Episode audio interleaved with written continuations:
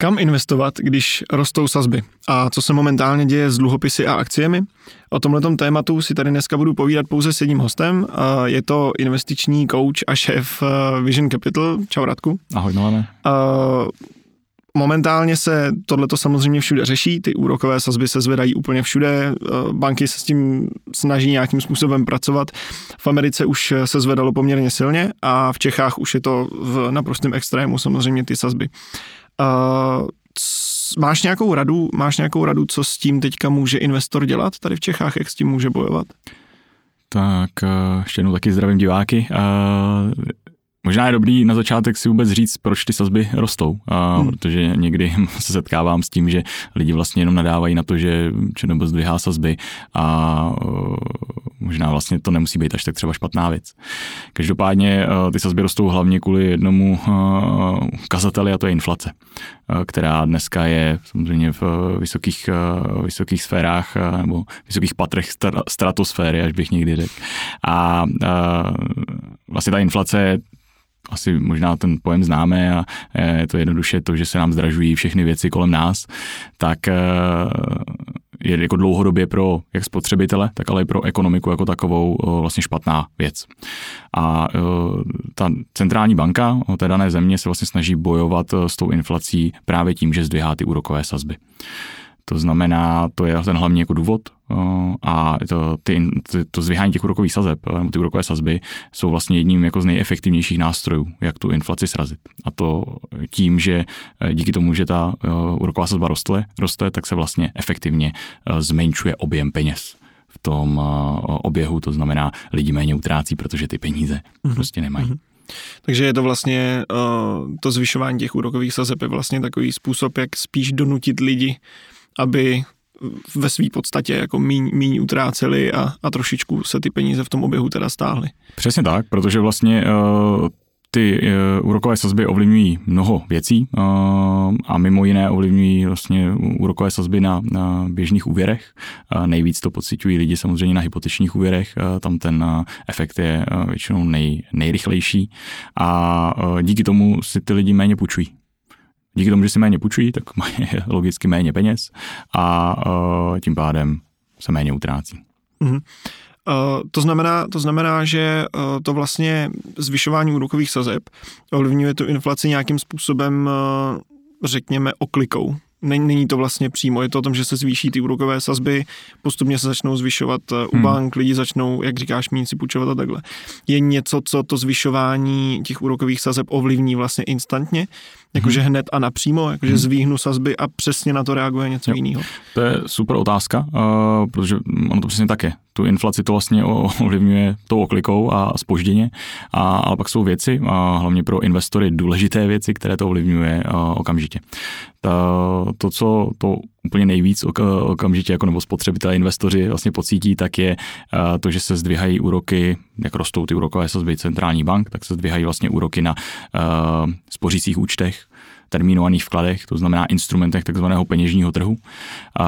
Zároveň se zdvíhají úroky na dluhopisech, státních, když se zvyhají na státních, tak se musí zdvihat i na firmních, protože by do nich jinak nikdo neinvestoval. A, a jejich hodnota vlastně naopak klesá, to znamená dluhopisy eh, jsou, pokud já držím dluhopis, tak jako investor dneska pláču, eh, pokud si ho chci koupit, tak dneska já sám, protože můžu koupit státní dluhopis za 5%. A, takže to jsou věci, které to ovlivňuje jako napřímo hned a zároveň velmi rychle to ovlivňuje i trhy třeba akciové, kde tím, že já vlastně zvyšuju ty úrokové sazby a zatraktivňuji vlastně zhodnocení třeba na dluhopisech nebo na těch instrumentech toho peněžního trhu typu termínované vklady, tak jako investoři si řeknou, no Jo, před dvěma lety jsem si tady mohl koupit státní americký dluhopis za 1%. Proč bych to dělal? To by mě inflaci nepřekonalo, to radši zainvestuju do těch Tesel a prostě do těch akcí, protože uh, to roste. Když to uh, dneska je to o tom, že ten státní dluhopis třeba nese 3-4% v Americe, uh, hmm. záleží teda kolika letý a desetiletí je někde kolem těch 3%, což už pro velké investory je jako zajímavá suma, protože to překonává už tu inflaci.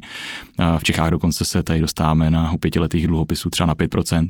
No a když už si porovnám 5% prakticky s velmi malým rizikem, nebo možná i bez rizika, jak je to díky tomu, že to je státní instrument, a řekněme 7% očekávaného zhodnocení na nějakých široce diverzifikovaných akciových instrumentech, tak už tam vlastně ty 2% nejsou tak jako důležité pro kupu investorů. Mm-hmm. Takže ty investoři přestávají investovat do těch akcí, mnohdy je i prodávají, aby mohli ty peníze zainvestovat do jako bezpečnějších aktiv, no a tím pádem to ovlivňuje ty akciové trhy směrem dolů. Hm, vytahují se vlastně z nich peníze.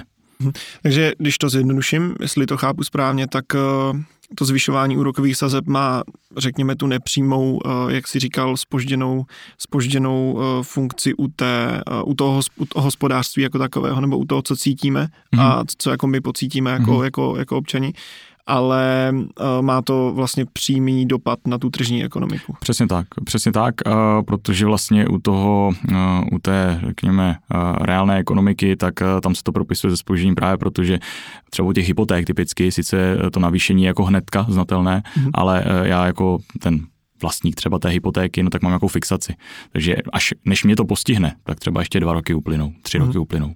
Stejně tak eh, je to vlastně eh, jako ten efekt toho tlumení té inflace je vlastně spoždění, protože uh, ta inflace se vždycky jako měří zpětně, takže já když dneska vidím nějaké jako číslo s vyšším úrokové sazby, tak stejně ty peníze, které um, vlastně už jsou v tom ob, ob, objemu, objemu, oběhu a, a já je vlastně na, ten trh dávám, tak uh, tu, tu inflaci zase jako zrychlí třeba další měsíc pak ještě ty peníze nějaké jsou v tom oběhu mm-hmm. půjčené, tak ještě vlastně zrychlí tu inflaci a až třeba třetí, čtvrtý měsíc uh, teprve uh, už nejsou ty nové peníze, protože už byly moc drahé, protože se zvýšila, zvýšila ta úroková sazba, no a tím pádem ta inflace teprve jako začíná uh, uh, klesat.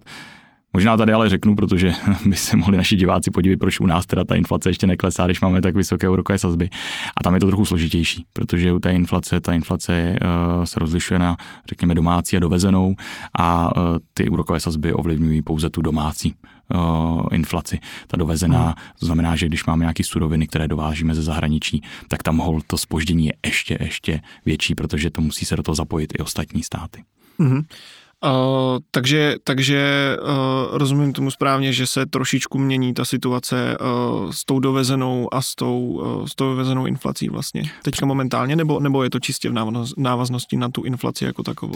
Uh, trochu se tam mění, mění se pouze to, že uh, vlastně ta Česká národní banka třeba u nás konkrétně, tím, že zvyšuje ty úrokové sazby, tak vlastně tlumí tu domácí část té inflace. Ale uh-huh. to mhm, tvoří třeba 30% mhm. z těch dneska um, kolika 17, Jasně, tu, tu dovezenou možná prostě více. Neovlivní a tu dovezenou přesně tak. Ona jako ovlivní, ale je to zpomalenější Jasně, a neovlivní to tolik. Jednoduchý. Dobře, tak už víme, proč se to děje ale jak tomu já můžu zabránit jako investor, že samozřejmě, nebo jako běžný člověk. Samozřejmě eh, těžko udělám něco s inflací, těžko udělám něco eh, s tím, co se děje jakoby v Evropě třeba za hranicema, ale co můžu udělat s tím svým vlastním majetkem, jaký třeba nástroje můžu využívat, nebo jak, mhm. jak, se, vlastně, jak se vlastně chovat. O, ostatně je to název tohle tématu, tak jestli bys to mohl vzít i trošku mm. ze široka, co, co mám jako dělat. Já, já nevím. jako, tak jak jsi říkal, jako, eh, ty to přesně nezměníš, ne, ne, ne, neovlivníš eh, guvernéra nebo radu České národní banky, aby hlasovala nějakým způsobem neovlivníš to uh, geopolitické dění, uh, znamená tu válku třeba, která se odehrává na východě, uh, neovlivníš ani to, jak uh, vlastně se funguje to, nebo jak roste nebo ne, neroste ta inflace, i když to je takové, že bychom se mohli tady polemizovat, že nějaký díl na tom samozřejmě máme každý na tom růstu inflace z eh, podstaty věci. Ale uh, pro eh, investora ta rada zní jako velmi jednoduše. Vlastně investor, který má dlouhodobý finanční plán, který vlastně investuje podle nějaké strategie, která se neskládá z toho, že investuju na rok, ale doopravdy jako vidím za, za ten rok a vidím v tom horizontu 10, 15, 20 let, tak takový investor nemusí dělat jako nic. Uh, to je jako ta jednoduchá vždycky poučka, že mnohdy se jako strháváme tím aktuálním děním a, a vlastně všichni jsme emočně ovlivněni, bojíme se těch věcí, co kolem nás jsou, a, ale vlastně někdy jako to nejlepší řešení je nic nedělat, pokud jsem udělal tu práci mm-hmm. na začátku v tom finančním plánu.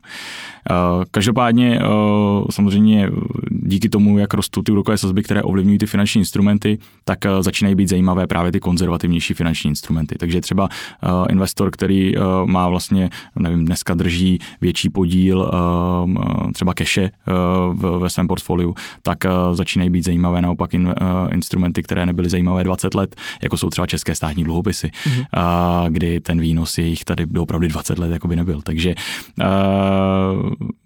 to jsou prostě věci, které ten, ten investor díky růstu rokových sazeb může, může mm. využívat. Hraje, uh, mluvil jsi o dlouhodobosti, že se vlastně stáhne, uh, stáhne to, proti čemu já jako musím bojovat, ale uh, ovlivní to i nějak třeba diversifikace toho portfolia, nebo když budu mít dlouhodobě, když budu mít vyloženě dlouhodobě uh, držet akcie, nějaký firmy, je to, je to pro mě jako bezpečná věc v tuhle chvíli.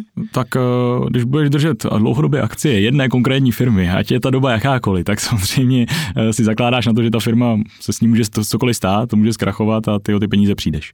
Takže eh, ať je doba hm, jakákoliv, ať je krize nebo není krize, tak ta diversifikace by vždycky měla být ten klíč k tomu, té správně ochraně toho majetku. Já tě možná, pro mě, já tě možná ještě zastavím uh možná jsem to řekl já špatně trošku, ale když neřeknu jednu firmu, ale budu, hmm. mít, budu mít diversifikovaný portfolio, hmm. ale jenom v, jenom v akcích. Hmm. Řekněme, budu, budu tam mít prostě, že jo, akcie, hmm. akcie různých zemí, budu tam mít, uh, budu tam mít akcie různých firm, budu hmm. tam mít prostě vyloženě fondy, tak, uh, tak tohleto je to v pohodě, nebo bych se měl teď víc soustředit i na to, abych je nadspal někam jinam ty pokud, peníze? Pokud tam ty peníze máš, uh, tak pravděpodobně, uh, když se na to portfolio se podíváš, tak tam vidíš uh, poklesy nějaké hodnoty, takže to je většinou jako signál, že to mám nechat ležet ladem a, a ty peníze nevybírat, bych, jinak bych inkasoval tu ztrátu. A, a, ale ještě k tomu jako je potřeba říct, jestli to souhlasí s tím tvým finančním plánem, s tím, s tím tou stojí dlouhodobou strategií. Hmm. Jestli máš prostě 100% tvého portfolia v akcích, tak si myslím, že možná nebyla úplně dobře udělaná ta, ten, nebo nebyl dobře udělán ten domácí úkol a to je ten plán, to je vlastně ten, ten úplně ten esenciální a základní prvek, protože ten vždycky říká, že diverzifikuje i v rámci aktiv, takže není to o tom, aby klient měl 100% nebo investor měl 100% hmm. svého majetku v nemovitostech, 100% v dluhopisech a fakcích. A, takže takovým investorům bych poradil jako udělat revizi nějakého toho finančního plánu a, a samozřejmě e, dnes můžou využít toho, nebo až, až e, záleží, jak to portfolio samozřejmě je nastavené, jestli dneska tam vidí 30% mínus, tak e, bych asi do toho nešahal a přečkal bych tu krizi a ve chvíli, kdy ta krize pomine, tak s tím portfoliem udělal nějakou úpravu. Pokud je ten člověk, ale to nemá právě třeba tady v tom rizikovém aktivu, ale má to dneska na běžných účtech, furt se v tom eh, investování nebo s tím investováním nezžil a, hmm. a když poslouchal pana Vávru eh, rok zpátky, tak už ho to jako hlodalo, že by možná zainvestovat měl a na trus přišla krize, tak už zase nechce. tak naopak, tím, že dneska ta krize je a na těch trzích a vlastně máme tady uh, ty poklesy na těch akciových trzích, poklesy vlastně i v hodnotě dluhopisových fondů, díky tomu, jak roste ta jejich úroková sazba, tak uh, je to ta nejlepší doba na to ty peníze vytáhnout z té podpokličky, z podpolštáře a uh, na ty trhy je poslat. Takže, takže když teďka uh, já jakožto člověk, který třeba neinvestuje, nemám, nemám řekněme, nějaký dlouhodobý, dlouhodobý plán, nemám to nějakým způsobem rozsázený, mám minimum majetku, řekněme, a zdědím teďka po tetičce 30 milionů, tak je pro mě ideální, ideální čas to investovat. Přesně tak. A vlastně tomu pomohly paradoxně ty, ten růst těch úrokových sazeb. Když se nebudeme brát, protože pro, pro toho investora díky tomu jsou zajímavé instrumenty typu těch státních dluhopisů, takže já si naopak můžu dovolit to portfolio postavit méně volatilní, méně rizikové, nebo z méně rizikových instrumentů, než jsem třeba musel před rokem dvěma. Mm-hmm. A to zhodnocení furt bude velmi zajímavé. Mm-hmm. Zajímavá informace. Děkuju, tak teď už stačí jenom čekat, eh, jestli, jestli zdědím eh, něco po tetičce, o který nevím, že jí mám. Tak já jsem myslel, že už se dáš započítat za chvíli a posíláš, kupuješ eh, státní dluhopisy. ne, ne, ne, přijde mně, přijde mně asi jednodušší ta, ta verze s tou tetičkou, to o tom nemusím tak přemýšlet. Hele Radku, děkuji ti, děkuji ti za tyhle ty rady, jak se, jak se chovat v těch situacích, co se tady děje. Myslím si, že je to docela důležitý říct to i takhle obecně, jednoduše, a trošku stáhnout takovou tu paniku nebo tu, tu, ten pesimismus, který mně přijde, že se kolem toho docela šíří. Takže za to ti moc děkuju a tady bych to ukončil, to bude dneska všechno. Moc krát děkujem, že jste to sledovali, dokoukali, kdybyste měli něco tady na Radka nebo na, na firmu Vision, tak www.vision.cz pokud byste se chtěli koukat na, kouknout na minulý podcast, tak eh, se určitě podívejte, dozvíte se tam, eh, co víc, eh, co víc vlastně je, je firma Vision a co je tady Radek vlastně zač. A to bude dneska všechno. Děkuji ještě jednou Radku a měj se fajn a vy taky. Mějte se krásně, nashledanou. Taky díky Milane. Naschle.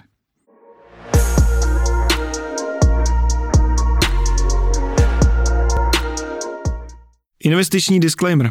Vision Capital neposkytuje investiční služby ve smyslu zákona o podnikání na kapitálovém trhu. Pokud byste měli o investiční služby zájem, můžete využít oprávněného subjektu Wildman Silver Company. Podrobnější informace naleznete na našich webových stránkách nebo v popisku.